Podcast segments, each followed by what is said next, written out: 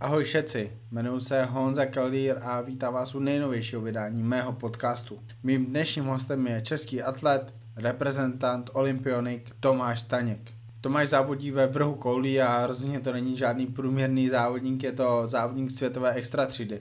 Má na svém kontě tři velké medaile, dospělácké medaile z mezinárodních závodů, halové mistrovství světa, halové mistrovství Evropy a v posledních letech tedy patří mezi tu světovou špičku. V podstatě na každé velké soutěži anebo na diamantové lize je českým adeptem na medailové umístění.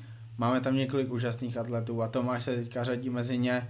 V mých očích, v tom, jak já sleduju atletiku, je právě on tváří české atletiky, například třeba s Barou Špodákovou. S Tomášem jsem si dneska povídal například o neuvěřitelném závodě v Doha v Kataru, Bavili jsme se o jeho mládí, jestli hrál počítačový hry nebo športoval už od mala. Svěřil se mi s neuvěřitelným výkonem na 1500 metrů, když dělal přijímačky na vysokou školu. Tam jsem se doopravdy zasmál a taky jsem se ho samozřejmě ptal na silový trénink, což bude určitě většinu z vás zajímat. No a ty jeho výkony jsou vážně úctyhodný a dělají z něj jednoho z nejsilnějších Čechů, což je ale pouze takový vedlejší efekt jeho tréninku právě na tu jeho hlavní disciplínu a to je vrch koulí. Honza Kaulír podcast a všechny moje starší epizody s hosty, jako je třeba kulturista Honza Turek, Milan Šádek nebo Luboš Chládek, můžete poslouchat jak na YouTube, tady to video s Tomášem naleznete právě na YouTube, anebo na mobilních aplikacích ve formě podcastu MP3. Tady ty aplikace to jsou třeba Spotify, Apple Podcast nebo Podcast Addict. Nakonec úvodu musím ještě poděkovat svým dvěma sponzorům. Těmi jsou Foodu Bratislava, u kterých můžete i nadále kupovat jídla i během koronavirusu stále vydávají, anebo možná ta nejlepší varianta pro všechny, zůstaňme doma a objednejme si to jídlo na doma, Volt nebo Bistro, tam na tady těch aplikacích naleznete právě Food Bratislava, takže neváhejte a objednávejte. No a můj druhý sponzor to je www.fitnesshouse.sk nebo CZ. I u nich můžete objednávat online právě na těch stránkách a s mým kódem podcast můžete nakupovat s 10% slevou nejlepší oblečení ve světě fitness a kulturistiky značky Gasp a Better Bodies. To je pro dnešní úvod všechno. Pokud se vám bude tato epizoda líbit, dejte mi prosím subscribe, odebírat na YouTube, anebo mě takhle podobně můžete sledovat i právě na tom Spotify, Apple Podcast nebo Podcast Addict. No a pokud se vám teda bude tady ta epizoda opravdu líbit, tak ji prosím, prosím našerujte u sebe na Instagramu na aplikaci Spotify, klidně teda ty tři tečky vedle tady té epizody, dejte share, sdílet a jedním kliknutím na Instagram Stories můžete sdílet tady tu epizodu s celým vaším Instagramem a já díky vám můžu získat úplně nové posluchače, kteří se tak dozví o mých hostech, třeba právě o Tomášovi Staňkovi. No a moje povídání s Tomášem začíná právě teď. Ahoj všichni, vítejte u nejnovějšího vydání Honza Kolír podcast. Dneska přede mnou zase na dálku sedí jeden z nejsilnějších Čechů a není to strongman, není to silový trojbojař, i když hodně má společného, aspoň v tréninku s těma sportovcem, ale je to atlet, je to český závodník ve vrhu koulí. Tomáši Staňku, ahoj. Ahoj, zdravím všechny. Jak se máš, jak zvládáš tady to období, který je pro všechny asi stejný a co děláš celý den? No tak uh, já se snažím hlavně neplašit, uh, sledovat, sledovat asi ty zprávy, které které jsou relevantní od těch odborníků, který tomu opravdu rozumějí a ne různě zprostředkovaně přes Facebook a tak dále a přes různé komerční televize a takové ty zabarvené zprávy. No a jinak, jinak se snažím starat o svoje tělo furt jako do posud, aby, aby mělo všechno a, a hlavně asi mít ten klid, dostatečný přísun různých vitamínů, minerálů a, a teď ještě plus ty nařízení vládní, které hmm. jsou a, a nezhlukovat se, no. Prostě odtrénovat a domů a když tak po cestě nakoupit a nic, nic extra ne, nedělat a neriskovat, no. To je asi tak ty to se pak zkusím zeptat, jak vypadá tvůj běžný nákup, protože o tom asi často nemluvíš. Každopádně nechci moc řešit tu koronu, to se řeší všude. My se, my se o tobě povíme trošku více jako o člověku, sportovcovi, reprezentantovi, profi, závodníkovi. Mě by zajímalo, odkud seš, kde jsi vyrostl, jak bylo tvoje mládí, protože ty jsi vlastně o 15 dní starší jak já, to je, to je šílený. Uh, hele, já jsem, uh, jsem vlastně z Prahy. Uh, moje rodina částečně pochází ze Šumavy, takže mám takový jeho český kořeny trošku. A, ale jinak začal jsem, začal jsem s atletikou v Praze. Předtím jsem dělal různé sporty, chodil jsem na sportovní základní školu, a, ale až, až vlastně, kde jsem si mohl ošahat v rámci tělocviku všechny možné různé sporty. Celkem dost mě bavil stolní tenis, u kterého jsem různě reprezentoval, ale nebyla to žádná profi úroveň, prostě to bylo za školu a s kámošem hmm. jsem si po přestávkách, po vyučování chodil zahrát. A pak po škole jsme trénovali ještě v takovém kroužku, takže to bylo asi to, co mě bavilo nejvíc. A pak jsem, pak jsem vlastně přešel na atletiku asi ve 13 letech, protože vlastně brácha uh, odešel ze sportovní školy na přípotoční, uh, na atletiku, sportovní gymnázium a tam začali jsme spolu koukat tenkrát na takový ty diamantové ligy a tak dál. No teda zlatý ligy, teď je to diamantová liga. Jo. A takže, takže takhle. A nějak se mi začal líbit disk, tak jsem, tak jsem to chtěl zkusit, tak mi to domluvil u mýho prvního trenéra později, Rudy Mastíka. No a šel jsem to zkusit a nějak mě to začalo bavit a a snažil jsem se furt zlepšovat a samozřejmě v těch začátkách to ani vůbec nebyla posilovna, protože jsem byl mladý, že jo? takže spíš takový ošahávání, trénování uh, s koštětem, třeba z následu od koštěte a různý takový ty propriety a spíš, spíš to bylo takový, že mě to bavilo, jak jsem vším možným pohazoval. No. Jasně. A po, potom postupně to byl, začal, začal být disk, koště, krikeťák, do ještě předtím oštěpem a tak krikeťákem si hodil 100 metrů, dá se to? Uh, ale já ne, ale vím, že Kuba Vadlej Štěpař ten hodil, ten hodil hrozný nesmysl. I granátem, myslím, že hodil asi 89 v těch, těch mládežníkách, což je šílený. No. Ale já jsem, já ani nevím, kolik mám krikeťáků, jestli 80 nebo něco Hmm. 13 let, eh, je to možná malinko pozdě na atletiku, ale na ty, na ty jakoby hody to je asi takový normální věk, kde lidi začínají, co? No, mě naopak říkali, že jsem moc mladý, jako ještě aha, ten, aha. ten Ruda Mastík, že vlastně on měl skupinu starších, eh, starších eh, závodníků a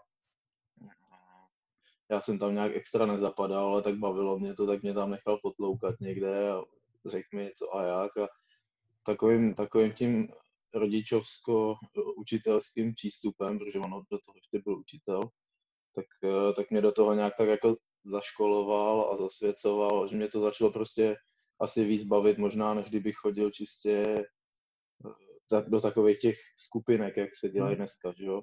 Jasně. Takový, takový ty různý, eh, nevím, ve školách a tak dále, ty atletické kroužky.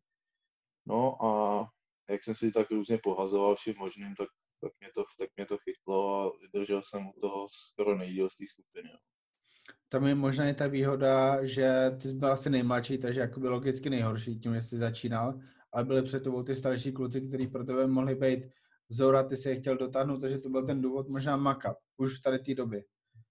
Jo, určitě, já jsem určitě to byl, já ještě vlastně jsem měl podobně starého bráchu, nebo mám, že furt, a takže i s ním už od mala prostě jsem chtěl vždycky být minimálně stejně dobrý jako on, on vlastně taky dělal atletiku, víceboj. A pak tím, že já jsem šel na ty vrhy, tak uh, poměrně rychle, nebo vlastně vícebojaři nehážou tolik jako specialisti, že jo, v ničem. Takže poměrně rychle jsem se tak nějak začal na něj dotahovat a, a zesilovat víc, protože oni zase tolik nedělají sílu a tak dál. A ty kluci v té mojí skupině byli podobně starí jako on, takže tam samozřejmě trvalo trošku díl, než jsem se dostal na jejich úroveň, ale byl to takový mezistupeň, no. nejdřív na tu bráchovou úroveň a pak, pak na ty kluky. No. Jak se vypadal v těch 13 letech? Kolik se asi vážil? Pamatuješ to? jako koule. opravdu, opravdu jo, no, protože já sice jsem dělal všechno takhle, ale poměrně rád jsem se válel u televize a, a nebyl tam ještě takový ten zápal pro ten sport, že by mě to fakt jako bavilo, takže jsem se potloukal různě venku a tak. Ale docela rád jsem jet a blbě jsem je, takže, takže jsem měl takový dobrý proporce pro tu kouli, no. Já jsem, já jsem si ve 13 letech našetřil z kapes měl na svůj první notebook, takže já jsem místo televize hrál hry. Jak jsi to měl ty? Já jsem si, já jsem si spíš šetřil na airsoftové pistolky, to mě bavilo a lítat, lítat někde venku a střílet s kámošema do sebe, tak to bylo zábavný. A, ale postupně, jak pak jsem přišel k té atletice, tak ze začátku vlastně my jsme měli asi pět hodin tělocviku na té sportovní základce týdně a do toho jsem měl ještě ten ping-pong, který jsem vlastně pak vystřídal s tou atletikou a ty tréninky byly asi dvakrát, třikrát týdně, takže pak už, pak už ten režim byl takový víc jakoby do sportovna a postupem času, eh, že pak už jsem začal jezdit na, na střední školu, takže ta, to už bylo takový víc rozlítaný. A hned po té střední škole na trénink a pak domů a tak dále, takže to už začalo mít nějaký, nějaký takový režim sportovnější, no, takže tam už se to pak přidávaly tréninky a pomalu jsem se dostával mezi školu a atletiku, školu, Jasně. atletiku a skoro nic jiného Chodil jsi někdy na školu, kde bylo součástí třeba 12 minutovka běh nebo, nebo 400 metrů plavání, tady ty disciplíny? Eh, no, eh, na, vlastně na té sportovce, tam jsme Kupra úplně neběhali ještě, protože jsme byli mladí, ale běhali jsme, protože jsme měli tě, skvělého tělocvikáře, tak jsme běhali eh, nějaký dvoustovky, jestli s dvouminutovou pauzou. A pak vím, že jsme běhali 15 stovku a kilák, taky taková ta atletika, takže to bylo výživný. No a pak samozřejmě jsem dělal talentovky eh, na vysoký, nebo talentovky na vysokou školu, že jo, tady do, na FTVS. Takže tam jsem si asi zaběhl do život nějak na patnáctku a, a tím asi to běhání dálko, dálkoplazecký u mě skončilo. No. Ale samozřejmě i, i u Rudy Mastíka, u toho prvního trenéra jsem asi tři kůpry absolvoval. Víš, za kolik jsem mohl dát tu 15 stovku? Bylo to třeba za, bylo to Vím, za 8 minut? Vím to přesně, bylo to 5.12. Wow, čo, wow. Ko, no, kolik jsi vážil? To 107 kilo. Jako bylo to... bylo to ostrý, no, protože do dneška tyjo, máme takovou skvělou vzpomínku, že naši s bráchou se tam na tom stadiáku rozmístili. A bylo to vlastně v tuhle podobnou dobu, taky bylo asi já kolem 15-20 stupňů a a já jsem se den předtím vydal na stovce, na sprintu, protože já jsem hmm. celkem plaval i za školu, takže jako to plavání jsem věděl, že půjdu na maximální počet, takže tam jsem, tam jsem se celkem vydal. Jsem dal asi za minutu pět nebo tak něco s kraulem. Hmm. A druhý den právě se rozmístili a, a řvali na mě, protože jsem se bál, že nedám šestiminutový limit, že jo. Tam, Jasně. bych to nedal, tak mě vylejou. Takže se rozmístili a, já jsem pak poslední kolo předbíhal všechny ty kluky a říkal jsem si v hlavě, tyjo, jak na mě brácha řval, že to nestíhám a dělám, že jo, tak jsem si říkal, jo, tak to všechny ty za mnou vyhodí, nebo jako co? No a pak jsem, pak jsem doběh, samozřejmě úplně kožený, že jo, mrtvý nohy a bylo mi strašně. No a brácha přišel a říká, jo, super, tak ty opět 12, tak to máš asi do životně. Já ho chtěl zabít, ale vůbec jsem neměl sílu, že jo. To, No, tak, tak jsem to tam pak rozcházel, ale na druhou stranu zase, zase jako už jsem v tu dobu měl radost z toho, že se člověk takhle zmáčkne, sice je mu strašně, ale, ale pak to rozchodí a má na to zase skvělé vzpomínky. Máš vůbec teďka v tréninku nějak, nějaký věci, co tě tak unaví, co ti tak rozsekají ty nohy takovým způsobem, co tady ta 15 stovka, kdy jsi jakoby absolvoval přijímačky na vejšku? No, teď je to, teď je to asi jiný. Uh, protože tadyhle ten laktát, nebo co se tam dělo tenkrát, tak to, to je specifická zátěž a teď je to spíš taková, že třeba z dřepů, z desítek, jako, že když chodíme deset opakování úplně do mrtva, tak, tak to je taková jako nepříjemná bolest, která je vlastně horší, to asi každý zná, že jo, kdo hmm. zvedá nějak jako trošku, nejenom jako hobík, tak eh, je to taková bolest, prostě, která trvá tři, čtyři dny, no. Takže to není po půl hodině nebo po hodině dobrý, jako to bývá po tady těch, uh, po tady těch běhách nebo kole nebo tak dále. Ale teď zrovna jsem byl na vyšetření na airbikeu, takže tam jsem jel na krev a před pár dny, a, no minulý týden vlastně. No, takže to bylo nic moc, no. A naštěstí mi vyšlo. No. Já, já jsem dával s dvoustovkou na dřep uh, 10 opakování, dal jsem jakoby šílený počet opakování třeba s nižšíma váhama, protože to mě bavilo víc, takže nevím, 30x 150 třeba, ale vždycky jsem říkal, že já jakoby těma dřeba nohy nenapumpu zdaleka tak, jako jsem mi napumpoval za 25 vteřin na, na tom kole, na, na mm. airbikeu, nebo jakoby já jsem měl hodně dobrý rotope, na kterém fakt šli napumpovat. Máš to tak stejně, že prostě ten airbike nebo tady ty věci, to, to, to, to je tak šílený napumpování, že ty nohy jsou kamenný asi minutu. Jo, jo, taky jsem, taky jsem dojel a, a dali mi tu masku a tak dále a samozřejmě jsem z toho byl úplně na kaši, no. Jak říkám, je to, je to prostě trošku jiný, ale, ale zase pak, když eh, třeba jsme šli dřepy s krátkýma pauzama, že já nevím, přípravě v listopadu x let zpátky jsme šli třeba ze 140, 150 a uh, šli jsme 10 opakování a jenom, že si položil činku, obešel si stroj hmm. a znova spod to vles a takhle prostě třeba 6 sérií nebo 7, tak uh, to opravdu nebylo příjemné. No. Myslím, že to bylo dokonce i horší než ten airbike. To je takový, že člověk si myslí, že vyzvrací plíce. No. Aha. Hej, u, u dřepu můžeš taky vyhodit tu tepovku úplně na maximum a jo, jo. To, to, je pak zvláštní pocit. Tam, tam ti odejde z těla a prostě ne, nezvládáš. Um, k tomu Ale je fakt, že, je fakt, že s mýma stehnama, uh, nebo celkově s mojí konstitucí těla, tadyhle ty rychlostně vytrvalostní silové věci, jako je ten ta airbike, že jo, nebo, nebo i rotopet normální, hmm. s přidáváním zátěže, tak to je smrt. No. To není nic příjemného ale zase ono se tím dobře dá udržet ta síla, třeba když se zraníš. To si někdy měl tady ten problém?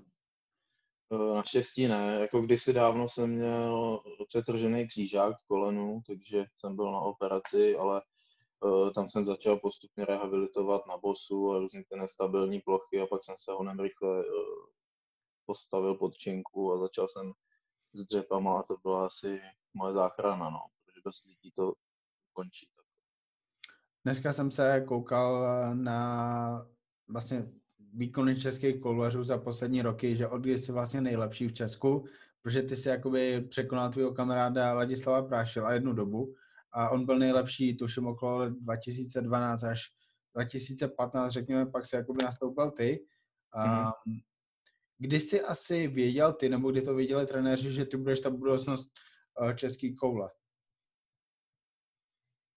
těžko říct. Eh, já jsem vždycky jsem se snažil, protože jsem eh, netušil, že se tím někdy dřív, jako když to tak vemu, že se tím budu živit, že nedělal jsem to tak prostě, že jednoho dne bych si chtěl vydělávat házením koulí, jako to, to ne, ale spíš jsem to dělal tak, že mě to baví a eh, snažil jsem se prostě posouvat a s tím asi to přišlo, že když bych chtěl vlastně to dělat je to jenom čistě pro peníze, nebo jako ono to nejde dělat úplně pro peníze, hmm. jo, protože není to fotbal, ale když to takhle řeknu, prostě, že bych se tím chtěl živit, tak si myslím, že bych nikdy jakoby nedošel takhle daleko, jako jsem teď, ale tím, že jsem se snažil si tam dávat takový ty mezníky, jako byl třeba prostě ten můj brácha, pak ty kluci ze skupiny, pak uh, různý už v Dukle třeba kluci, pak ten Láďa Prášel, u kterého jsem si říkal, že prostě není přeho- nejde ho přehodit, protože je obrovský, že jo, hrozně silný, uh, má, vý, má výhody, uh, třeba v rotaci, prostě umí dát medíkem takovou ránu, že by to člověka zlomilo. A tak jsem si říkal, že prostě já jsem malý, sice rychlejší, ale nemůžu, prostě, že to nejde. No, pak, pak postupně prostě tou prací se to, se to tak stalo, no, že přešel jsem na otočku, která mi sedla víc než svůj, no, a pak uh, zase jsem si dal jiný cíle, že, že chci dostat na mistrovství světa a tak dále. A postupem to takhle šlo, no. Ale jako jestli bych dokázal říct, že třeba od roku 2013 jsem si říkal, že bych mohl být budoucnost český koule, to hmm. vůbec. Já spíš jsem byl vždycky takovej trošku přízemní a s postupnýma cílema, protože třeba i ten rekord s Remigia Machury uh, jsem si říkal, že nikdy nemůžu přehodit, protože byl obrovský, že jo, ještě k tomu jiná doba používal nedovolené prostředky a tak dále, tak jsem si říkal, jak bych ho dokázal porazit, když byl, když byl tak silný, kam já se prostě třeba nikdy nedostanu, že jo. rychlej byl taky, to jsme byli rychlí podobně a no a najednou prostě se to stalo, že jo, a bylo to, bylo to tenkrát v Německu, si pamatuju v Schembecku, to bylo prostě, to byl nezapomenutelný večer, já jsem nespal do sedmi do rána, prostě to bylo úplně, pro mě to bylo nemyslitelné v tu chvíli, no. To bylo poprvé, co se dostal přes 22 metrů, je to tak? Mhm, jo.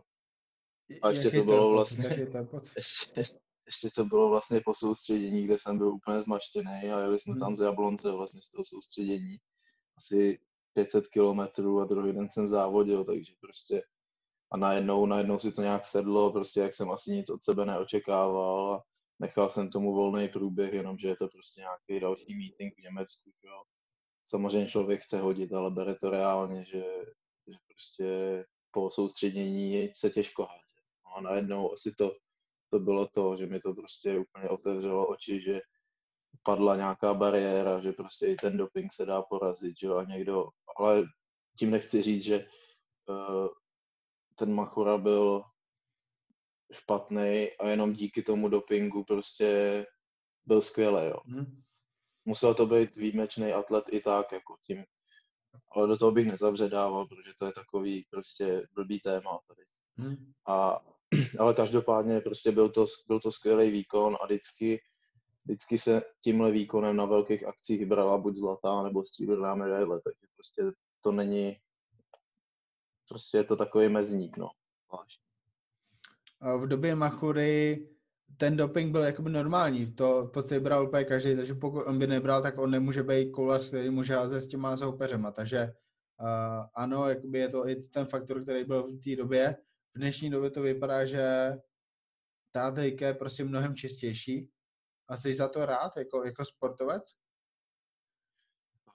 Tak ty první části eh, ty otázky, já úplně nevím, jak to samozřejmě v té době Machury a těch ostatních bylo, že to ví asi jenom ty lidi, kteří uh, typu Machura a tak dál, prostě, který byli, byli chycený a byli nějak součástí toho systému, takže uh, to já asi, asi nemůžu říkat, jako jestli museli všichni brát, aby mohli závodit, jako těžko říct, to nevím. A je mi to jedno, já jsem ani nebyl na světě, takže prostě tím se nezabývám.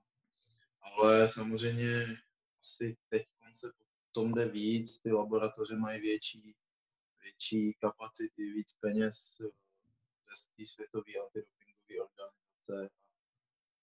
A to spousta lidí asi nebude taky vědět, kdo se nepohybuje nějak nebo nezná někoho profesionální sportu blíž.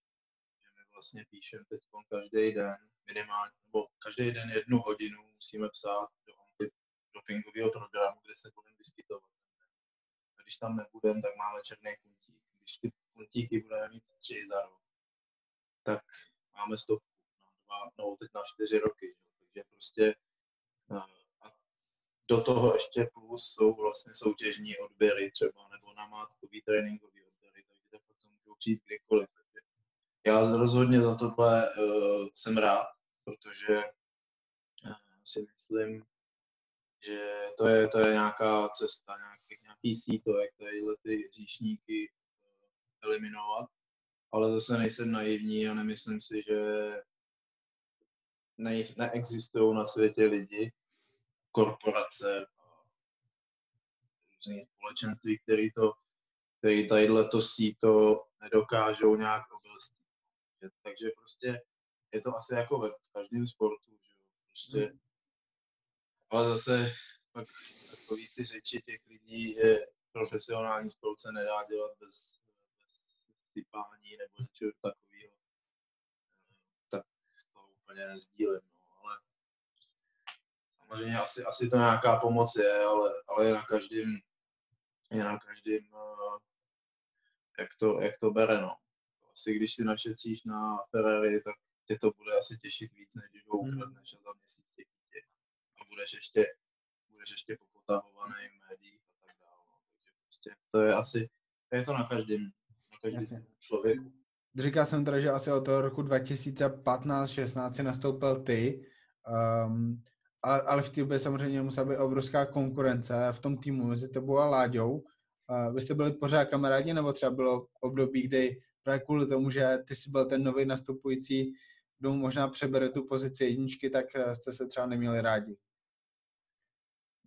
No, já osobně se musím přiznat, že teda z Láďovy strany jsem to nikdy, nikdy jakoby nepocítil. Ale je pravda, že tam v té skupině byli i jiní kluci, třeba Martin Stašek, eh, Martin Novák, který to prostě nesli hůř, když jsem přes ně šel. A, ale z Láďovo strany to nikdy nebylo. My jsme, my jsme vždycky byli kamarádi od začátku, co jsem tam přišel a, eh, na, na Duklu a až vlastně doteď, jo, i když jsme, i když jsme se odloučili eh, na dva roky, nebo na rok, vlastně jsme spolu netrénovali,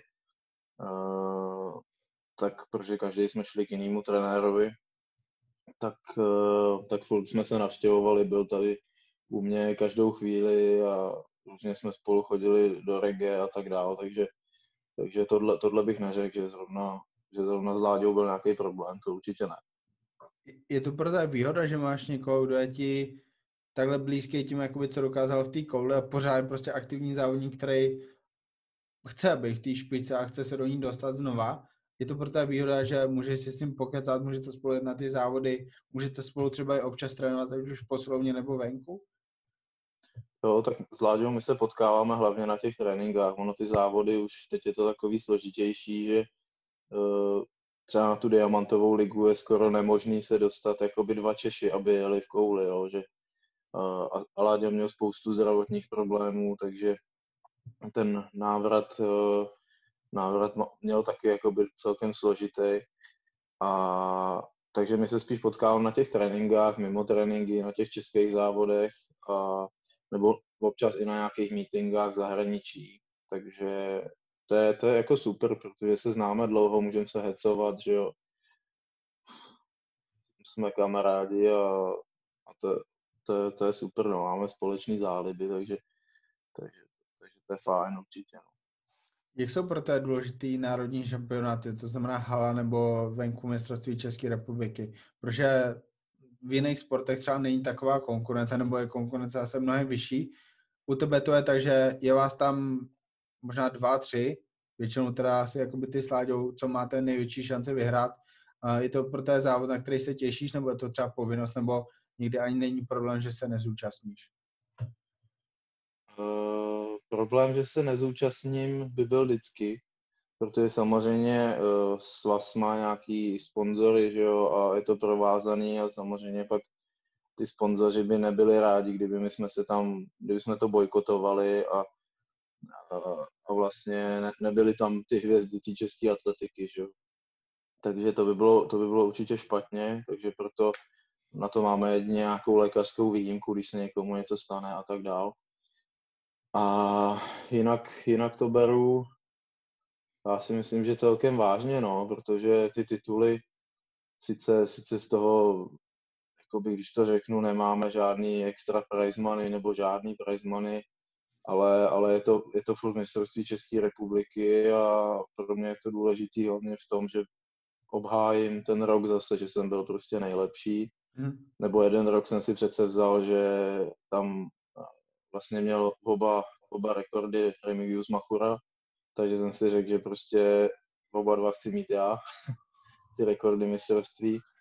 Takže to se splnilo a vždycky jsem se snažil i letos, vlastně když jsem měl závody jak bych nekecal, v Madridu, jo, v Madridu a za dva dny vlastně jsem, myslím, že závodil v Ostravě na mistrovství republiky a prostě ta, ty cesto, to cestování bylo špatný, tak prostě stejně jsem chtěl přijet do té Ostravy a, a hodit kvalitní výkon, protože uh, už v tu chvíli myslím, že to vypadalo, že nám zruší, nebo už jsme věděli, že nám zrušili světový šampionát uh, vlastně v Číně, takže to byl poslední závod, tak jsem se chtěl nějak důstojně rozloučit a, a třeba i nějaký ty moje fanoušky nesklamat tím, že to tam nějak jako přijdu i sice vyhrát, ale, ale trošku laxně, no, prostě to bych asi nebyl já. Dá se říct, že každý závod, eh, kterého se zúčastní závod, chceš hodit co nejvíc, anebo někdy třeba neriskuješ možná to zranění tím, že nejdeš naplno? No většinou věč, jako, samozřejmě jsou závody, kdy třeba jsem šel letos Jablonec a dva týdny předtím jsem si natrh, uh, že u žebra sval, vlastně i s, s kouskem toho žebra v úponu a to je bolestivý zranění celkem na, na tu otočku.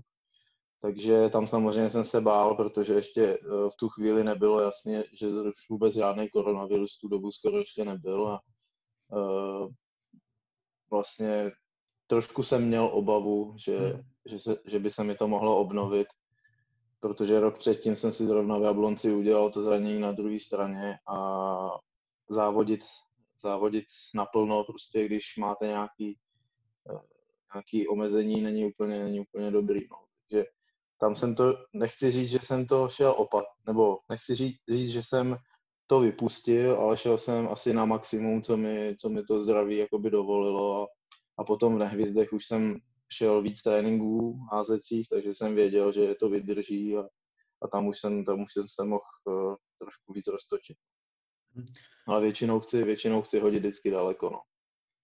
Často se stává, že na nějakém velkém meetingu většinou samozřejmě nějaká hvězda hodí fakt dobrý výkon, který v drtivý většině případů bude ten vítězný a on se rozhodne, že potom vynechává ty pokusy z nějakých důvodů. Jaký bývá ten důvod? Protože já bych třeba řekl, že OK, těch šest pokusů není zas tak moc a ty máš formu, cítíš se dobře, možná hodíš eh, svůj rekord nebo světový rekord, tak možná by bylo lepší jít každý pokus, ale tady to jsou samozřejmě zkušený závodníci a oni ty pokusy vynechávají. Proč se to děje? Eh, no, děje se to, eh, děje, děje se to třeba z důvodu uh, Doha, že jsme viděli Tom Walsh, přišel prvním pokusem 22.90, neskutečná euforie. A takže prostě vylítne to úplně celý stadion, že jo, a to a najednou kamery na něj a všechno. A než se to tak nějak jakoby uklidní a je tam jenom 8 lidí, nebo tady bylo vlastně 12 ještě. Mm-hmm ale, ale i těch 12, ono se nezdá, ale ta soutěž jde celkem rychle za sebou a, a než zase pak trošku se uklidní, skoncentruje, že jo, tak prostě není až tolik času, pak zase, aby si nachystal kouly a připravil se psychicky a fyzicky na ten, na ten další pokus, tak eh, to může být, může být komplikovaný. A třeba na meetingu určitě, si, určitě já jsem několikrát vynechal nějaký pokusy ale většinou u mě to bylo ze zdravotních důvodů, že prostě jsem, se, jsem třeba byl po zranění a bál jsem se, aby se mi to neobnovilo nebo něco takového. A, a nebo pak z nějaký takovýhle euforie, no. ale většinou, když jsem měl nějakou euforii, tak prostě jsem ten závod doházel a ono se celkem dobře háže, jako když hodíte hmm. nějaký super výkon, tak i když se to tím dalším pokusem nepovede, tak stejně je to hodně kvalitní výkon, protože jste v rauši, že jo, a všechno se najednou daří. No. Hmm. Pojďme k tomu Doha, to je jedna z mých největších otázek dneska, protože to, to byl tak úžasný mistrovství světa a ten váš závod, to byl nejlepší závod v kouli v historii možná. Dostaneme se k tomu proč a nejdřív jakoby z toho tvýho pohledu. S čím jsi ty odjížděl do Doha? Co si očekával, že předvedeš a jak jsi nakonec byl spokojený nebo nespokojený s tím tvým výkonem? Tak jsem to měl celou tu sezónu, byla taková, byla taková trošku rozporuplná. Hledal jsem se v technice, bylo tam spousta, spousta chyb a i když jsem byl zdravý, tak eh, vlastně ona začala, ona začala a skončila v Doha. Eh, já jsem, eh, já jsem začal diamantovou ligu v Doha, kam jsem odletěl hned po soustředění, že jsem si doma jenom jsem si přebalil tašky a to byla chyba, protože já jsem absolvoval jedno soustředění v Turecku, pak jsem byl 10 dní doma a letěl jsem na dva týdny na Kanáry ještě to doladit. A kde jsem opravdu makal a házel jsem třeba 5 z, de- 5 z 10 pokusů na tréninku byly prostě kolem 21-30, což, což bylo úžasný. To je na trénink jako opravdu skvělý, skvělá výkonnost. A No, ale pak najednou prostě, jak jsem furt makal a to, tak jsme přetáhli nějak strunu a uh, místo, abych letěl domů a třeba týden prostě odpočíval, šel lehký tréninky, tak jsem letěl do toho Douha, to je zase 7 hodin uh, let uh, v této situaci, kdy pak musíte být zavřený na hotelu, protože prostě tam je 45 stupňů a, a najednou do toho závodit, když jsem už pak na konci těch kanálů prostě nevěděl úplně, co, jsem, co se se mnou děje, že najednou prostě to šlo dolů, že jo, tak si úplně neodpočnete, i když se snažíte sebe víc a no a najednou jsem se pak vrátil a prostě jsem nemohl hodit 20, no. A bylo to prostě najednou takový, takový prostě stresující, že pak hledáte chyby, kde, kde třeba nejsou ani.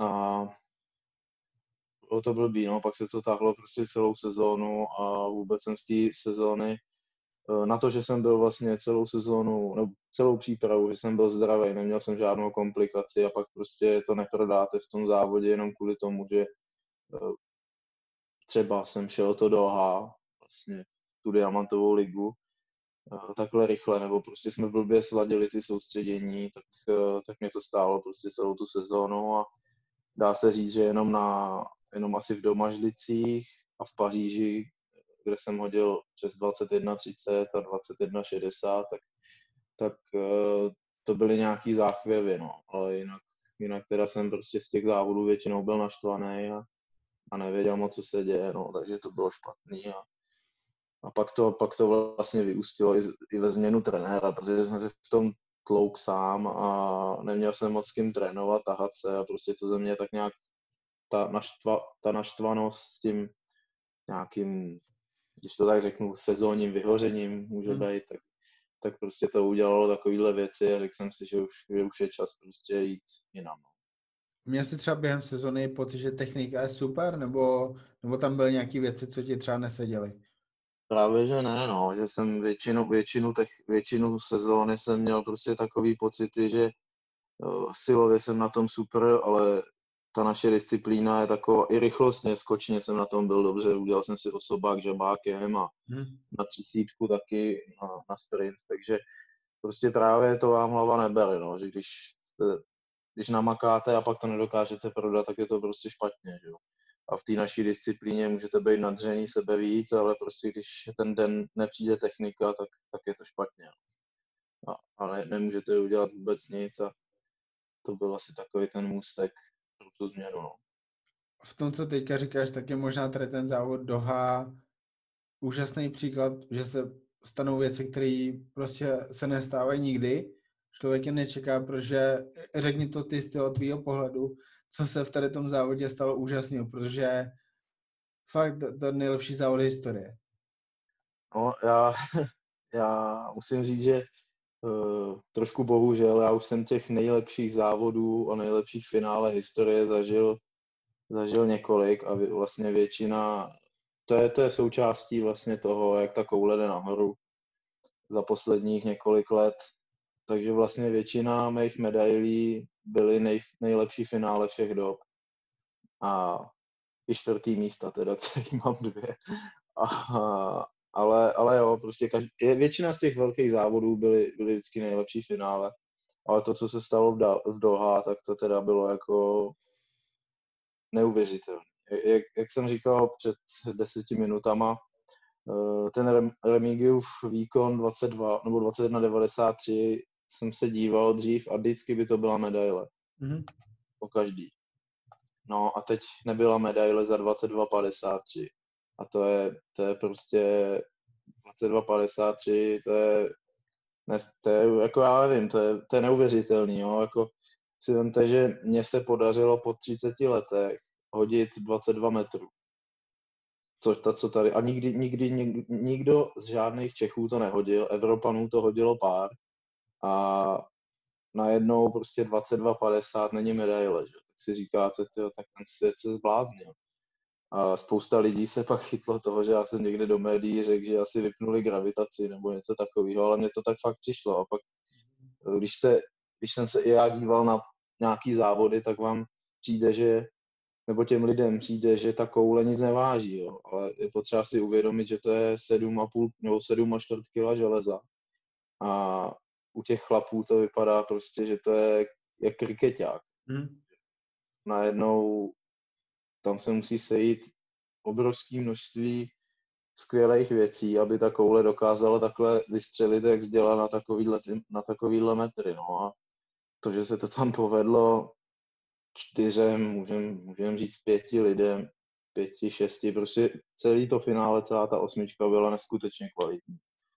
Tak to je jako něco neuvěřitelného. A ještě vlastně den před závodem, den před závodem hodil Ryan Krauser po, vlastně jsme měli kvalifikaci, den volno, finále. A on šel před kvalifikací házet, vlastně kvalifikaci házel, po kvalifikaci ten volný den šel házet a hodil 23.15, což by byl světový rekord na tréninku bez přešlapu.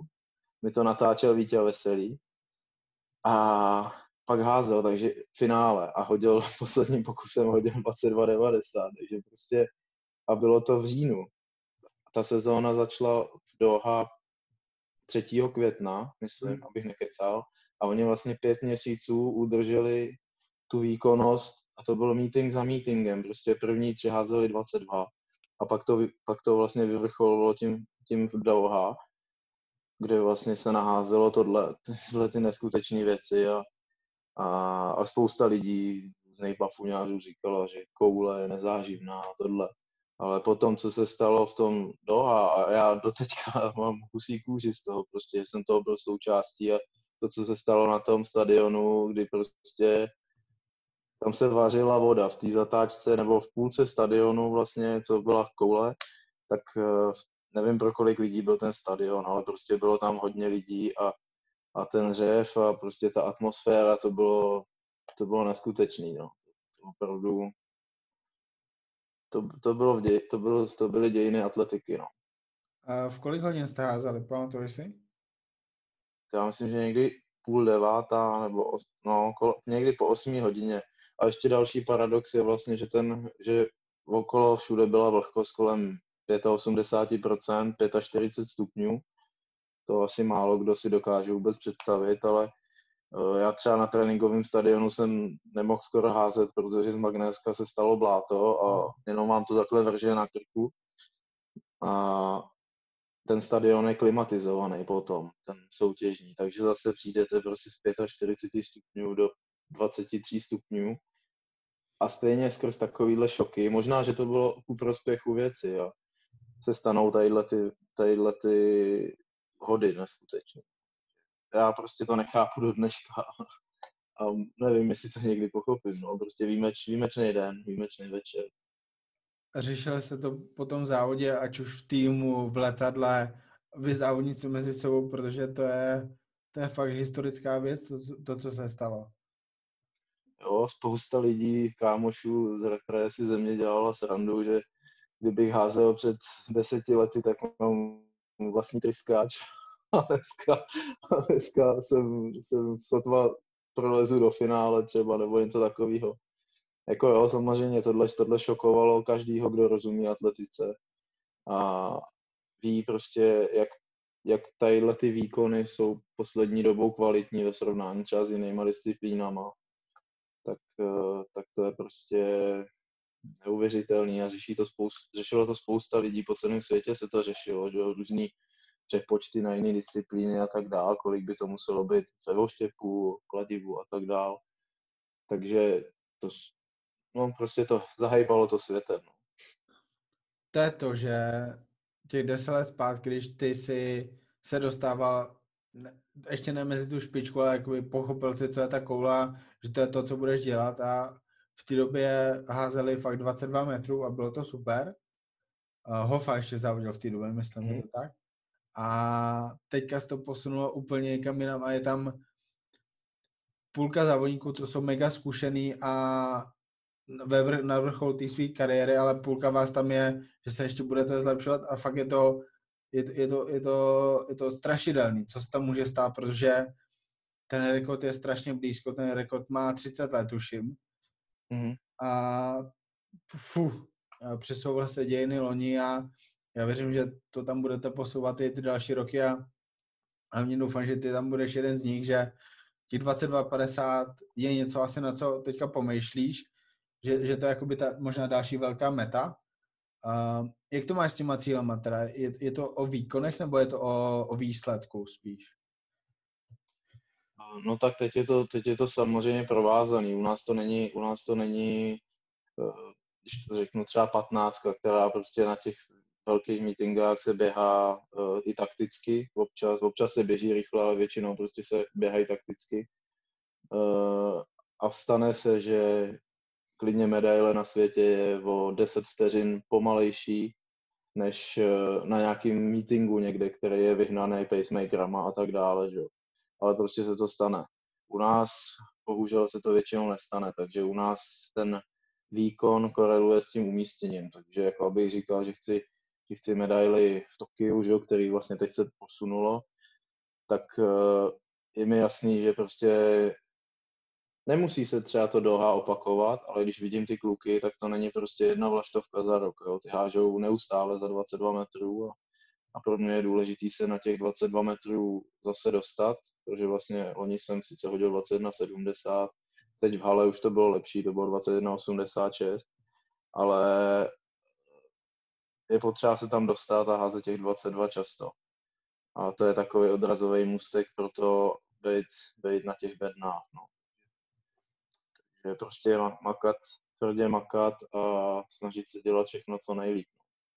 Co ti jako koulařovi řekne, že to děláš eh, nejlíp? Znamená to, že na závodě dáš jeden strašně dlouhý pokus, ale pak máš třeba pět pokusů, které jsou mnohem horší, anebo že dáš 4, 5, 6 pokusů, které jsou okolo 21, 80 a prostě jsou blízko toho tvého maxima, jich hodně, ale není to, není to třeba tak hodně, jako kdyby se dal ten jeden dlouhý pokus. Co, co má pro to větší vypoví, vypovídající hodnotu? Stoprocentně to bude ta konzistentnost těch výkonů, prostě eh, kdy víte, že tam něco malinko není, ale, ale lítá to prostě třeba na 21,70 a těch, těch pokusů, ty jsou třeba tři za ten, za ten šestikolový závod, jo. takže to prostě člověku řekne, ale už, už je to asi dobrý a stačí, pak stačí jít už jenom po těch detailech. A mhm. ty detaily, to už je prostě, já nevím, lehce vohnutá hlava doleva, nebo no, pár, pár uh, milimetrů, nebo pár centimetrů níž ruka a takové věci. A když se jde pod, už jenom po tadyhle těch detailech, tak, uh, tak pak to může udělat to, to gro, jo, ty, ty, ty důležitý metry, uh, protože už, už je ten atlet nebo ten koulař už je na takový, takový fázi, že ta dynamika, všechno to spínání, to vnímání toho pohybu a taková ta propojenost s tou koulí je na takový úrovni, že už tam stačí řešit jenom ty detaily, no. Jenom to tak jakoby lehce pocukrovat, aby to, aby to bylo, aby to, bylo to, to ono. No. Takže určitě ta konzistentnost, protože se říká, že když hážete do kýble, tak to má z čeho uletět. Jasně. To není, to není úplně ono. No. A tam se asi prostě občas stane, že, že to prostě uletí, ani to nedává smysl a prostě to uletělo a závod je vyhraný. Jo, jo, v tomhle, v tomhle je ta otočka, no. Jako většinou sunařovi se to nestane, protože, protože je to takový přesnější a zase lepší do kvalifikací třeba, protože ta otočka je trošku na větší risk. A sunař, že jo, David Štorl Němec, prostě ten vždycky přišel do kvalifikace a je jedno, jestli byla v 6 ráno nebo v 10 večer, prostě šoupnul kouli ke krku, odsunul se, dal 21.30, kvalifikační limit byl hmm. 20.60 a on byl vysmátej. No, ale teď zase tak vysmátej není, no, když prostě se háže hrozně daleko a on, on ví, že ať dělá, co dělá, tak sice furt bude házet třeba těch 21.30, 21,5, když bude ve skvělé formě, ale nehodí 22,5. Takže v tom, v tom prostě má teď nevýhodu, no.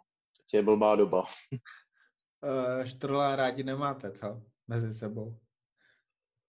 No, mezi, no, tak. to je další, to je další z takových těch, co úplně uh, nenese dobře to, že jsem se mu třeba dotáhl nějak na paty, no, tak hmm. tím, tím se úplně jako nemáme rádi, no. Jasně. Uh, myslím, že v pátek nebo v sobotu jsem měl jako hosta Adelu Hanzlíčkovou, českou zápasnici. Myslím, že ji znáš. Mm-hmm. A ptal jsem se jí, na co myslí v tu chvíli, kdy jakoby začíná ten zápas, že jestli se jí do hlavy dostane nějaká úplná blbost, že co si dá k večeři, nebo jestli měla tomu kluku dá pusu, prostě blbosti. Uh, jak soustředěný jsi před tím výkonem v tom kruhu ty? Je tam občas nějaká blbost v té hlavě, nebo na co přesně myslíš ty dvě vteřiny předtím, než začneš tu otočku? Mm, já většinou, většinou myslím na to, asi jsem, asi jsem moc velký profík, no, jako tadyhle ty věci se mi nestávají. Že bych myslel třeba, co si udělám k večeři nebo tak, ale, ale spíš myslím na to, no, abych uh, abych hodil daleko a jak to udělat. No. Takže většinou to je buď, že teď to rozjedu jak blázen a nakouřím to, nebo, eh, nebo prostě, že potřebuji zajistit třeba prvním pokusem, tak, ho, tak si budu hlídat různé věci, abych třeba nepřešláp a tak, takže spíš, spíš ty věci do techniky, než bych myslel na nějaký kraviny, no. Dobrý, jsi profík. A Asi jo. kolik dokážeš hodit bez většího úsilí? To znamená, kdybych ti řekl, že teďka půjdeš 20 pokusů, nesmíš přešlápnout, ale nemusíš jazet naplno, tak kolik hodíš minimálně? Je to, je, je to třeba 19,5 metru, je to 20 po každý, nebo těch 20 asi ne? Tak když bych to vzal, když bych to vzal jako teďkon, anebo třeba když byla hala, když jsem byl do závodního období. Když jsi v závodním režimu. Jo, tak když jsem v závodním režimu, tak asi abych nepřešla, tak přes těch 20 si myslím, že asi jako úplně v pohodě, no. Dobré, to tak pro zajímavost. A další věc pro zajímavost, jak vypadal tvůj poslední nákup teďka do karantény? Co, co si chodíš koupit, protože uh, jsi velký chlap, uh, jste silný chlapy, všichni koulaři, že musíš toho snít strašně hodně. Pro vás to není jenom potěšení, ale je to palivo, je to to, co vám udrží tu sílu a tu hmotnost. Tak jak vypadá takový tvůj typický nákup? Já... Můj typický nákup uh, je většinou u řezníka. to asi nikoho nepřekvapí, že jo. A, tak většinou, většinou tam a je to, je to jednoduchý, prostě mám rád, mám rád třeba mletý maso, že je takový jednoduchý na přípravu, uh, takže většinou si koupím, když se s tím nechci nějak jako extra patlat, tak si většinou koupím prostě kilo nebo dvě, občas tři uh, mletýho a, a udělám si takovou zásobu, buď si z toho udělám jídlo a jim ho třeba dva dny nějaký, nebo různě to měním, dělám si rád uh, burgery celkem, nebo různě takový jednoduchý boloňský špagety a takovýhle ty, takovýhle ty věci. A, no nebo když, když si s tím chci trošku vyhrát, tak, eh, tak si dělám celkem rozbív, ten mě taky šmakuje. A taky není nějak extra těžký, no, takže, takže takovýhle věci. A vždycky do toho hodně zeleniny, a, a, aby, aby, aby to maso se dobře trávilo. A nějak extra, jo a pak ještě celkem holduju kafy, no, takže, hmm. takže ještě do pražírny a to je tak všechno. Takže, takže nepiješ vyloženě tu kávu, jako pije hodně lidí a piješ, eh, říká se tomu tuším specialty kafe, takový ty uh, znač, značkový kávy? Uh, no, z, pra, z pražírny si kupuju, jako, no. Ma, máš oblíbenou, nebo třeba nebudeš zmínit kvůli tomu, že sponzoři by nebyli rádi, že propaguješ někdo, někoho, kdo tě nesponzoruje? No, mám jednu v Holešovicích, která je celkem velká a mám, mám, mám už tam vyzkoušených několik, několik druhů kafí uh, a nakupuju tam dlouhodobě, no. takže, takže tam, tam vždycky zavítám a teď, když je ta karanténa, tak, tak si to nechávám vozit, no, teda přes nějaký hmm. PPL nebo něco takového. A doma máš asi kávovar? No. Typický espresso nebo, nebo co si, co si děláš? Já, já jsem espressový, no, takže jsem si jednou eh, se známým právě v Domažlicích dohod uh, startovný zakávovar a uh, pak k tomu byl i mlínek a celkem, celkem kvalitní, takže jsem příští rok přijel zadarmo téměř. Dobrá, super. A to je takový moje potěšení, no. Rád si s tím hraju, rád koukám na videa, na různé latte arty, takže to mě baví, to je takový koníček. A pamatuješ si, když jsi byl mladší, co se vyhrával na ceny na závodech, protože prize money jakoby uh, nějakou dobu třeba nemusí být to, co je na každý závodech a určitě jste tam měli auto asi ne, ale, ale nějaký pěkný ceny, co, co jsi třeba vyhrál něco, co tě fakt potěšilo? Hmm, tak většinou, většinou to byly asi nějaký trofé, různý takový skleněný, křišťálový, tak některý, některý mám vystavený tady vedle sebe ve vitríně. A teď si úplně nespomínám, ale vím, že, vím, že kamarád eh, třeba v Pacově vyhrál televizi, plazmu nebo, nebo navigaci, notebook a takový, ale já teď marně vzpomínám, myslím si, že že já jsem nikdy nic takového nevyhrál. Jednou vlastně jsem vyhrál v Německu, mi přinesli na to, mi přinesli, to bylo v Bad Kestricu, tam je hned vedle stadionu Pivovar, a tam mi donesli po závodě asi dvoulitrový tuplák černýho piva, myslím, že to byla nějaká šestnáctka a měl jsem, měl jsem to jako vyexovat. Takže já jsem dal asi tak čtvrtku a potom v závodě, jak člověk je prostě vypráskaný, oni to vyhlašovali hned potom, tak musím přiznat, že jsem se teda jako napil a já celkem se snažím dodržovat, že prostě celou sezónu si nedám nic, nebo hmm. třeba jedno pivko. No a jak jsem byl vyprahlej trošku, tak uh, musím říct, že to se mnou slušně zamávalo, no. Když jsem pak pokládal ten tuplák, tak jsem myslel, že spadnu i s ním, no. Pěkný, pěkný. A výživu řeší, jestli třeba počítáš bílkoviny, sacharidy nebo kalorie na den, nebo prostě jíst hodně a jíst ty dobré věci? Uh, asi, asi spíš to druhý, no, nějak extra, nějak extra, že bych si vážil nebo, nebo reži, reži na vodněrky zrovna, ale že bych si vážil těstoviny, to asi ne. A maso, že bych si počítal, že tenhle den musím sníst, já nevím, půl kila, tenhle den kilo a takový to taky ne. Spíš se snažím jíst nějak jakoby vyváženě, neprasit nějak extrémně a, a, a jíst to, jíst to hodně a to, to pak poznám v závislosti na tom tréninku, jestli jsem unavený nebo nejsem a když tak se zvýším, zvýším příjem, nebo já se řídím tělem spíš, no, než že většina, většina těch výživářů a tohle na ten, samozřejmě jsem navštívil některý, ale a některý celkem, celkem dalo by se říct špičky v oboru, ale většinou je to prostě, mně osobně přijde, že to mají udělaný na aerobní sporty, na běžce a tak dále. A prostě neví, neví, neví si rady s nějakou tadyhletou silovou výbušností a to mi přijde prostě, že mi to nikdy nesedělo. No. A jak jsem zkusil prostě různé věci, tak nebyl jsem z toho nikdy nadšený a spíš to vedlo k tomu, že jsem prostě na tom tréninku třeba činků, tak, ale jakmile jsme šli nějaký přemístění, trhy, výrazy, dynamické házení, tak prostě jsem byl úplně na kaši. Nestíhal jsem regenerovat. Uh, teď se nakousnou téma tréninku, říkal jsem nějaký cviky. Uh, já jsem se na, na tady to tebe ptal možná ty 4-5 let zpátky, když jsme dělali rozhovor pro Osvalech a znova se zeptám, protože se to možná posunulo. Jaký máš teďka maximálky v těch základních cvikách, ať už to je přemístění, výraz, trh, bench press, dřep a tak dále? Mě to, mě to teď trošku... Slyšíš mě? Dobře? Aha, aha. Jo, dobrý. Uh, tak uh, třeba na přemístění mám 170, já chodím, uh, nechodím takový to spěrecký dřepačky, takže já chodím normálně do vysokých nohou. A uh, takže 170, uh, trh mám 145, uh, nepoužívám trhačky, hmm. používám klasický zámek, co tam bylo, výraz jsem dal 205, myslím, ale zatím, zatím teda uh, nejvíc jsem dal asi 6x180, jakože potom nějak extra s metodovách už než, než ponovali. Uh, bench? Bench 255, no a ten chodíme s odrazem a s mostem prostě dynamicky na naší, na naší disciplínu. Zkoušel jsem teda s dotykem bez, bez mostu, tak to jsem dal uh, 200, 205 nebo něco takového. Ale pro nás je to prostě zbytečný.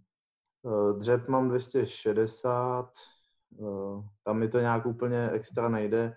Hmm. Nepoužívám nějaký extrémní bandáže, vázací a tak dál, abych nějak zvedl víc. Prostě mám SBDčka klasický a s tím zvedám. Uh, ale právě jak mám operovaný koleno, tak asi, nevím, nějak mi to prostě víc nejde, no. Hmm. Takže 260. No, nevím, co jiného ještě, uh, už asi nic jiného neděláme. A mrtvolu necvičíte?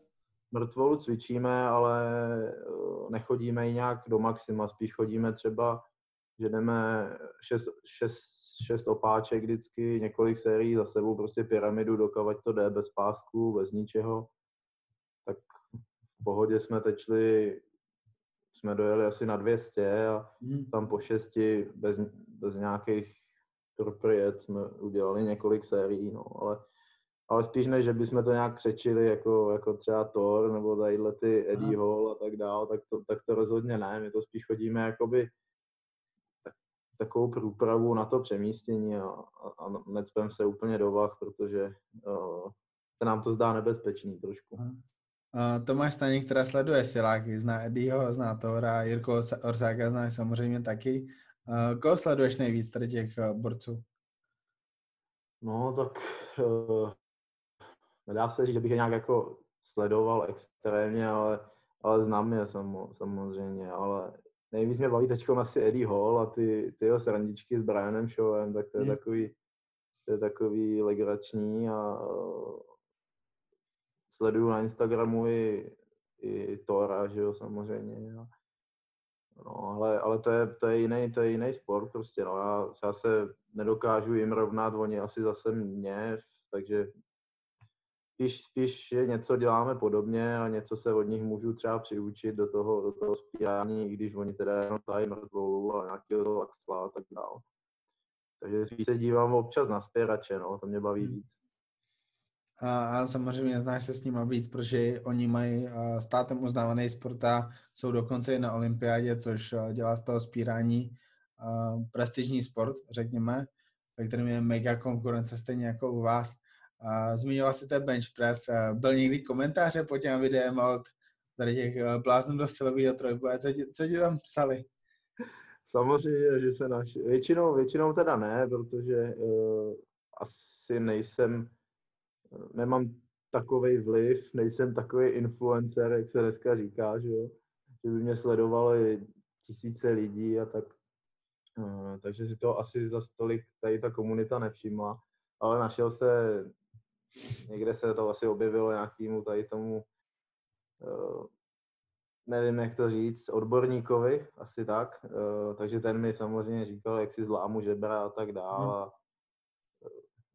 A že bych nic nezved, že bych nic nezved bez toho. A, tak jsem to pak schválně zkusil, no, jako, no a dal jsem, dal jsem víc než on, takže, takže asi tak, no, ale snažil jsem se mu vysvětlit, že já dělám něco jiného, no. Jakože už třeba k tomu výrazu, tam se zmiňoval 205 kg, 205 kg, což je něco, na co se vyloženě nezaměřujete. Myslím, že kromě Kamila Kučery a Jirky Orsáka 205 vepředu nikdo nevyrazí nad hlavou v Česku. Já, já, to, mám za hla, já to mám za hlavou. Za hlavou. Aha. My chodíme většinou za hlavou. Tak za hlavou možná, možná třeba další dva lidi, protože vím, že mají na to třeba i techniku, ale hej, prostě jsi jeden z nejsilnějších Čechů a jsi nejlepší koulař. Mm. jak velká část toho tréninku je, je ten silový trénink v posilovně? Kolikrát týdně musíte trénovat? Uh, tak uh, my do posilovny, když to vemu takhle čistě, jenom jakoby na nějaký to zvedání, spírání, posilování, tak chodíme tak třikrát, čtyřikrát týdně. A, ale zase je to provázaný třeba teď v tomhle období, že chodíme i hodně třeba házet těžkým závažím ven, jo? že máme třeba desetikilovou bulinu a s ní různě lidi dělají, že jo, s kettlebellama, tak my podobný, jakoby takový hmm. swingy, ale i s odhodem vlastně dopředu, dozadu, různě bokem a koulařsky a tak dále, tak to děláme i tímhle. Nebo těžkou kouli, já hážu 8 kilovou kouli, dneska jsem zrovna házel taky. Takže to je taková naše speci, specifická posilovna do, do dynamiky, no. Tak a my děláme víceméně všechno do dynamiky a do rychlosti. Hmm. Teďka mě napadá, hází se jenom těžší, anebo se hází třeba je lehčí, protože slyšel jsem názory, OK, bude házet těžší, znamená to, že bude trochu pomalejší, nebo bude házet lehčí, takže si vybuduje tu rychlost eh, snad nic. Eh, řešíte to takhle? Jo, určitě. Ona se, ona se eh, tohle, tohle je celkem důležitá část, že třeba lehčí koulí se háže v tom závodním období, třeba před závodama, my máme, my máme vlastně závodní 7,26, že jo? Eh, pak tu lehčí máme 6,8 kg, to je taková ta předzávodní. Pak jsem měl ještě 7,0, ale tu jsme, tu jsme vyřadili. A pak máme 7,55 a osmičku čistou, 8, 8 kg. Dřív jsem házel i devítkou, ale to už, to už je takový už moc těžký. Takže spíš taková ta osmička, to je, jsme zjistili, že je to takový adekvátní jakoby na posilování a že se tam ještě trošku udrží ta dynamika. No. A samozřejmě na každou kouli je to, je to fyzika, že jo? takže každá koule potřebuje trošku jinou techniku. Je třeba na té osmičce, jak je to těžký a musíte to nechat jet, ono se to nezdá, to půl kila nebo ty čtvrtě kila, ale je to fakt dost. uh, se musí hát, že když potřebuje doladit techniku, tak se to dělá na těžší kouli. A pak do té lehčí tam většinou se chcete hodit, že? takže to, to snažíte urychlit a tak dál a dá se, dá se ta koule s nás jakoby odhodit, jak je lehčí, tak, se, tak to může převzít tu práci jiná část těla, no. takže, takže taková a, a ta dynamika se samozřejmě dělá lehčí koulí před závodama, no. Jasně. A jinak ještě třeba, když jsem sledoval desetipoje, tak a některý desetipojaři jsou fakt zlí v té kouli. Stává se třeba, že za váma trenér desetiboje nebo jejich hlavní trenér pošle kluky, ať se od vás něco naučí, nebo většinou ti trenéři desetibojařů jsou tak sebevědomí, že učí sami? Většinou jsou bohužel dost, dost sebevědomí a snaží se to učit po svým. A, ale třeba, třeba František Táčník, co trénuje holky, holky na, u nás na USK, tak uh, ten samozřejmě trenéra oslovuje, když, když má tu možnost, tak a trenér má čas a udělá si čas, tak, tak holkám určitě pomůže. A protože ví, ten fronta ptáčník ví, že prostě ty poznatky, které dokáže dát ten trenér specialistů těm uh, vícebojařům, tak uh, prostě on sám dát nedokáže. No. A, a hlavně ten, speci, ten trenér specialista ví mnohem víc, že jo? takže prostě běžně se stává, že třeba ty vícebojařský Eh, vícebojaři vlastně mají víc trenérů na něco, že ty trenéři je pošlou třeba na překažky za někým jiným, na disk za někým jiným, nebo na oštěp, eh, že jo, pan Železný taky, taky měl několik vícebojařů, který, který k němu chodili. A, takže, takže záleží na tom trenéru spíš vícebojaře, toho daného, jestli si do toho, když to tak řeknu, lidově nechá kecat, nebo, nebo pošle toho svého vícebojaře k někomu, a nebo nepošle, no. Je to, je to na něm. Hmm. Zmínila si Honzu Železnýho. Kdo jsou pro tebe, jako pro teďka tvář české atletiky, opravdu ikony v historii české atletiky? V té historii, která je strašně dlouhá a úspěšná a máme pořád rekordmany světový. Je tam hodně lidí, já je vidím, ale kdo, kdo jsou pro tebe ty ikony? Tak uh, pro mě určitě, uh, určitě asi nejblíž z té koule uh, asi Helena Fibingerová, která mi i pomáhá, tak spíš se mi líbí takový ten její životní postoj, to, jak je ve svém věku, jak je energická a co dělá pro tu atletiku teď on vlastně jako manažerka. A, tak, tak to je asi to hlavní a co dokázala. A hlavně taková ta její, ta její vyřídilka, jo, že to, jaký vlastně ten koulař je v kruhu, tak ona to dokázala převést i do takového toho business prostředí. Hmm že je taková ostřejší, ale, ale rázná a možná i přísná, ale spravedlivá. No. A pak samozřejmě ty lidi, s kterými jsem se setkával a znám třeba Báraš Potáková, uh, pan Železný, nebo, nebo Roman Žebel, s kterým to taky znám, takže, takže prostě s těma lidma, který jsem se potkal, tak určitě, určitě, určitě to jsou lidi, který, který asi si zaslouží to uznání a, a můžou motivovat. No. Pro nás dva jsme stejně starý, tak vlastně Roman Šebrle je ten, koho jsme sledovali na, na té zlaté leze.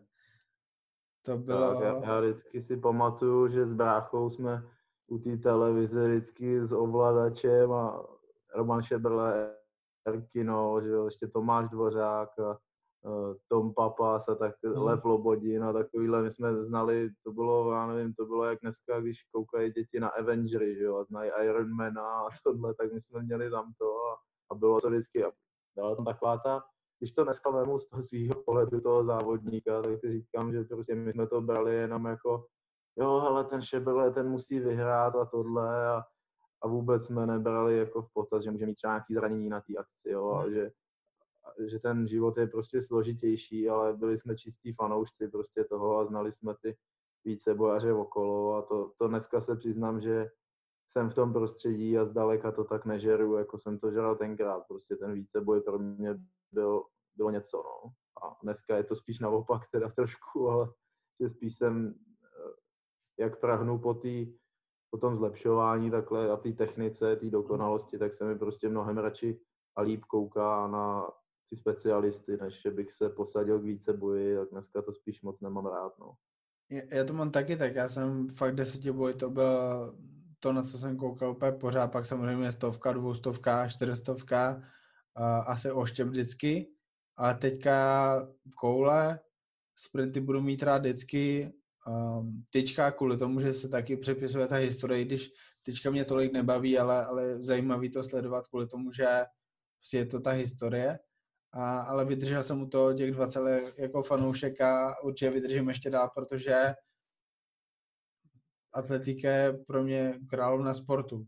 Jako celkově je to úplně všechno uh, z toho, co já chci sledovat jako fanoušek. Já, já nechci sledovat body v krasobruslení nebo tak. Hmm. hmm. atletika je úplně jasná. Hodíš nejdál, doskočíš no. nejdál, zaběhneš to nejrychleji, co jsi vítěz. To, to je úplně hmm. super. Hmm. Uh, hrál jsi někdy kolektivní sporty? Třeba? Hmm. Postavili tě do brány možná ve fotbale. jako jo, hra, hráli jsme uh, i na střední škole, si pamatuju, že jsme hráli, ale tam už jsem byl takový trošku silovější, ráznější, bojovnější, takže, takže jsem se tam spíš musel krotit, no a to, hmm. a hlavně mě nebavilo moc ty týmové věci. Jako fajn, že, že máte tým, ale pak když někdo něco zkazil, nebo já jsem něco zkazil týmu, tak to mě moc nebavilo. Jediné, co mě bavilo, tak, eh, tak byl třeba volejbal, kde prostě ta koncovka je zase čistě jenom jakoby na mě, no. To, to bylo takový a, a a to si rád zahraju i, i třeba v létě někde na koupáku nebo, nebo tak s lidma, který to trošku nějak umí, který umí, umí odehrát míč a, a mě baví. Ale jinak, jinak uh, asi nic z těch sportů mě takhle nebavilo. No. Jasně, to byl takový krátký off-topic. Teďka poslední téma nebude zase tak dlouhý, i když je to to, co je nejvíc aktuální teďka. Uh, co bude ve tvém životě od teďka až do toho Tokia 2021? Víte už, kde budou nějaký další závody, nebo vůbec nic nevíte? Víte, jak bude pokračovat kvalifikace, nebo taky nevíte? Teďkon, teďkon vlastně já jsem jediný z českých atletů, kdo měl jistou účast v Tokiu. A vůbec nevím, jak to bude dál, jestli, jestli to bude platit furt nebo nebude, to asi, eh, to asi nikdo teď nějak extra neví, nevím, jestli se to nějak extra řeší, teď spíš asi každý řeší, kdy bude moc normálně trénovat, takže tohle, tohle téma jde eh, momentálně trošku stranou, zatím, když se ještě nepodařilo ten koronavirus nějak trošku spacifikovat. Eh, takže vůbec nevím, postupně teď, já jsem se do, doslech třeba z televize, až že zlatá tretra se bude přesouvat na září, takže eh, to mě taky tak jako překvapilo. A teď nějak trénujeme, snažíme se prostě udržet hlavu, že někdy ty závody budou a až budou, tak chceme být připravení a, a máme čas pracovat na takových těch nedostatcích tréninkových a více s tím hrát a, a tak, takže ladíme techniku a, a, ale jako těžko říct, kdy budou, kdy budou závody, no, ale prostě až, až budou, tak chci, tak chci být připravený a ne, že budu koukat, jo, hele, oni povolili závody, tak ty můžu házet, no, ale já nejsem připravený, že, protože jsem se válel na gauči. Tak to rozhodně nechci, no, ale teď zatím prostě se odkládá jeden závod za druhým, takže vůbec, vůbec nedokážu říct, kdy budu závodit a je to trošku blbý období, no, ale snažíme se, snažíme se udržet pozitivní a, a dělat, dělat maximum v tomhle, v téhle krizi nebo v, těch, v tom období restrikcí, no. Je, je to těžké období na tu psychiku? Je tam třeba nějaká ztráta motivace u tebe, nebo tady tomu jsi v pohodě? Mm, já naštěstí jsem asi v pohodě tím, že já jsem změnil vlastně skupinu, nebo skupinu, já jsem trénoval sám s trenérem a teď jsem změnil jak prostředí, tak, tak vlastně skupinu, takže s kým se tahat a hecovat jsou je taková větší sranda na tom tréninku a, a nějak, nějak si to prostě nepřipouštíme, no. Snažíme se furt s něčem zdokonalovat, nebo aspoň já, a dělat, dělat to líp a to je, jako věřím, že to je nějaká správná cesta, no. Mm-hmm. Po finanční stránce vy vlastně teďka nemáte možnost vydělávat eh, ty prize money. Um, myslíš, že to pro třeba další kluky, kluky nebo holky z repre bude problém, nebo se o vás stát postará? Tak my máme, my jsme zaměstnaný vlastně na, na rezortu. Já jsem byl eh, v Dukle pod ministerstvem obrany, teď jsem pod ministerstvem školství, teď od, eh, od dubna, takže tam máme nějaký plat a to je takový prostě normální plat na takový, nebo takhle, samozřejmě je to, je to v závislosti na medailích a tak, takže všichni nemáme stejný plat, že jo, jsou tam nějaké osobní ohodnocení, asi jako v každé práci, takže to, tohle je taková naše pevná složka plus, plus ty prize money, no, které teď teda nejsou a to je velká část toho, toho platu, řekněme. Ale zase jako nedá se říct, že bych neměl na rohlík, nebo na rohlík, rohlíky nejím, ale takže bych nemohl k řezníkovi pro maso, jo, nebo, nebo něco takového, to rozhodně ne. Jako, myslím si, že uh, normálně žijícímu jedinci to bohatě pokryje i třeba moje zvýšené nároky na jídlo, no, takže to jako hlady trpět nebudu a, a, a zbytek, zbytek asi se má stará klub a rezort, aby jsme měli nějaké podmínky, výživu a tak dále, takže, takže po téhle stránce si myslím, že je to v pohodě, no. Jenom prostě přijdeme o prize money, ale tak to přijdou všichni, no, to prostě celý, celý svět se, se nějak s tím musí zžít a no, trošku se změnit, no, tím nic nenadělám. Poslední otázka, Olympiáda bude v Tokiu, Japonsko je země s úplně jinou kulturou. Bude pro tebe tady ten závod něčím výjimečný, kromě toho, že to je olympiáda? Hmm, tak já musím říct, že jsem se do Tokia hrozně těšil, protože uh, já jsem byl na olympiádě až uh, v Riu, uh, která jsem slyšel od ostatních atletů zkušenějších, že prostě nebyla úplně taková, jako byla třeba v Pekingu nebo, nebo v Londýně. Takže jsem si říkal, tyjo, to je, tady je to bezvá, ale, ale jaký to muselo být tam, že jo, a atmosféra a tak dále.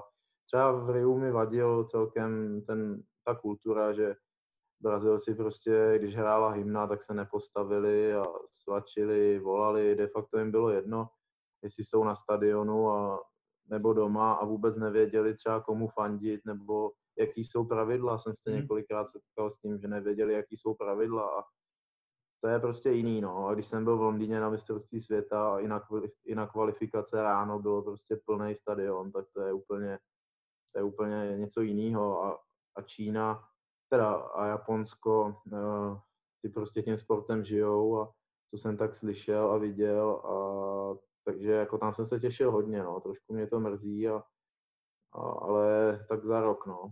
Budu se, budu se těšit i dál a bude to jeden z největších mých závodů vůbec v kariéře a budu k tomu směřovat všechno, no. A doufejme, že vylepším poslední umístění, který v Riu nebylo úplně to ono, no. Um, ty až teďka vstupuješ do těch nejlepších let. Věřím tomu, Věřím, že to potvrdí jak výkony, tak i výsledky a já budu sledovat, budu eh, všude šerovat odkazy na, na vaše disciplíny, protože atletika je prostě královna sportu a hodně lidí to tak má, hodně lidí sleduje kvůli tomu, že je to úplně nejvíc a doufám, že lidi budou sledovat vás, co budete reprezentovat, vás, co máte největší šance na medaile, protože věřím, že prostě to, co za tady ten další rok předvede, ještě dostane do té pozice, že tam budeš bojovat, i když ta konkurence je největší v historii, ale těším se. Tomáši, děkuji za dnešní rozhovor. Já díky za možnost. Děkuji. Moc díky za rozhovor.